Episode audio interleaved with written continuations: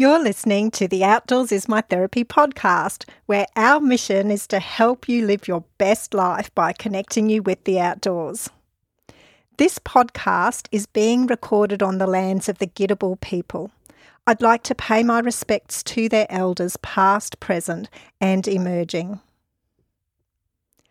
I'm Catherine Walton, and today I'm chatting with you about the cycles in nature and in our lives as humans living on this amazing planet that has sustained life for many millions of years. Cycles are a part of nature. We experience them everywhere. For example, over the past summer, I've been watching a pair of willy wagtails go through their breeding cycle four times. They'd hastily build a little nest perched precariously above the spotlights on my shed. And then suddenly there'd be two or three eggs in the nest and lots of back and forth, sitting on the nest, chasing away other birds, catching insects. And then there would be the signs that the baby birds were hatching. The adults would seem to be agitated and they wouldn't be sitting still on the nest any longer and then we'd hear the delightful little peeping sounds of the young ones after they'd hatched.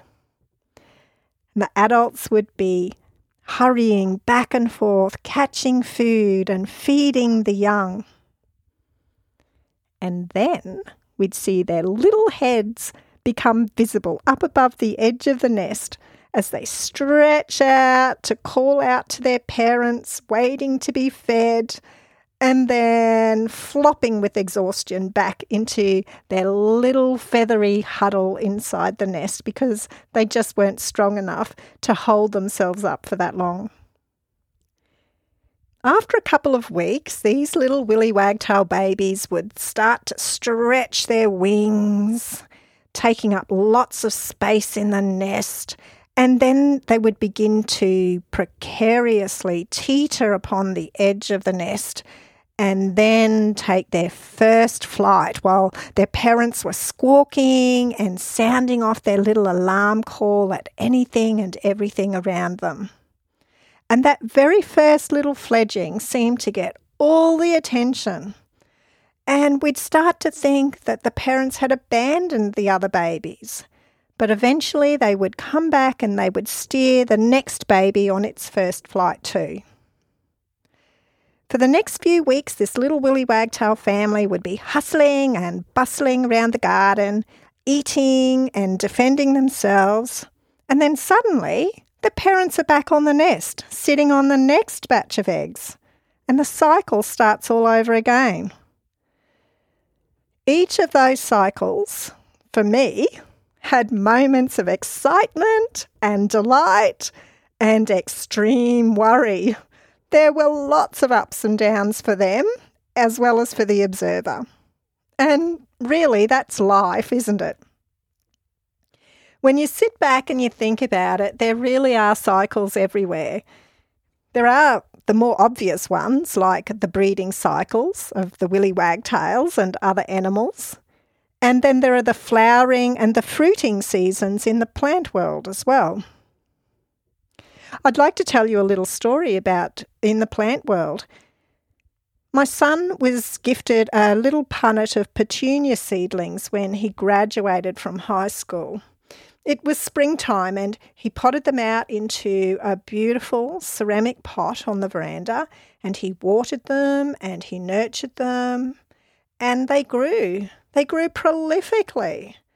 The flowers were incredibly abundant and they brought so much colour and so much joy to our world. And then about 12 months later, they began to die back. And he wondered what he'd done wrong. Had he overwatered them or had he underwatered them?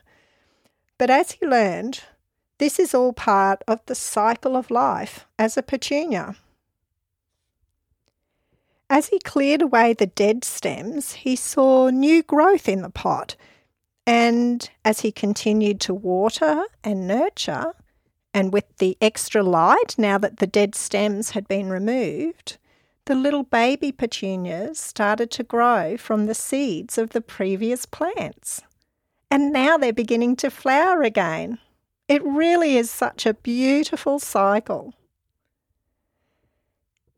Apart from living things, there's also the cycle of night and day and the yearly cycle of the seasons. We hear about the climate cycles in times gone by, such as the Ice Age, and we start to wonder how much of our current climate change is due to the natural cycle and how much of it has been exacerbated by industry and by human impact. You can also see cycles at work after the bushfires and floods and other natural disasters. We see the regrowth. That's all part of the cycle of life. But there are less obvious cycles in nature too. You might be aware of the sleep cycles that we experience when we go to bed and we go to sleep, usually at night time. We don't tend to think too much about it, but the research is showing more and more that each part of that sleep cycle is vital for health and for well-being. We discussed that a little bit more in episode 8, where we talked about how you can improve your sleep by spending time in the outdoors. So if you've missed that episode, you might like to go back and check it out. And deep inside the Earth and way out in space, there are more cycles and patterns that are working away, changing the world as we know it, very gradually, but also sometimes rapidly. And within our own bodies, we have cycles and systems for digestion, for blood circulation, and even the way we think and the way we make decisions and the way we grieve that all happens in cycles. Whether they're obvious or invisible, cycles really are an integral part of nature, including human life. As one cycle completes, another begins. And these reminders that we experience in nature, they can give us hope when we feel lost or depressed. Endings are connected to beginnings. The Outdoors is My Therapy initiative began just over a year ago now. The first phase of Outdoors is My Therapy recruited eight ambassadors to help me share the inspiration around the world of spending time outdoors. We launched this podcast, we launched a Facebook group, and we've been out and about exploring and meeting people and sharing adventures and listening to other people's stories. We had a beautiful camping weekend recently to celebrate the completion of this part of the Outdoors is My Therapy cycle. There is some sadness, but there's also a lot of excitement and there's anticipation for what comes next. So, as this phase completes, what new beginnings will there be? I wonder. So, stay tuned as we continue to roll out more stories and inspiration and information and adventures in the outdoors because, as all my ambassadors agree, outdoors really is our therapy.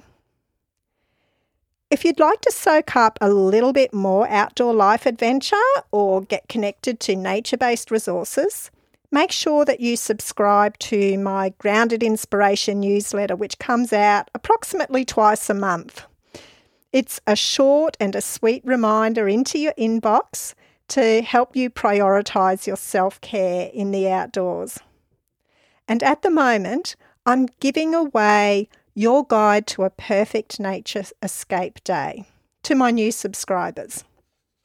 This guide is a super easy to use checklist to help you easily and effortlessly plan a day of escape in nature where you can relax, rejuvenate, and rediscover your inner peace and calm. I have very regular escape days myself, and I highly recommend them and I'll tell you a bit more about them in an upcoming episode. I'll leave a link to my Grounded Inspiration newsletter in the show notes. So that's it for today's episode. The Outdoors is My Therapy podcast takes you on a journey of discovery, learning how you can live your best life by connecting with the outdoors.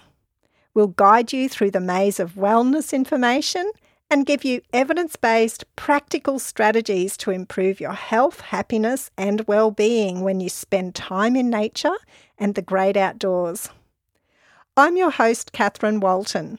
I'm an accredited mental health social worker, bushwalking guide, and a family focused outdoors adventurer. Till next time, enjoy your outdoor adventures, everyone.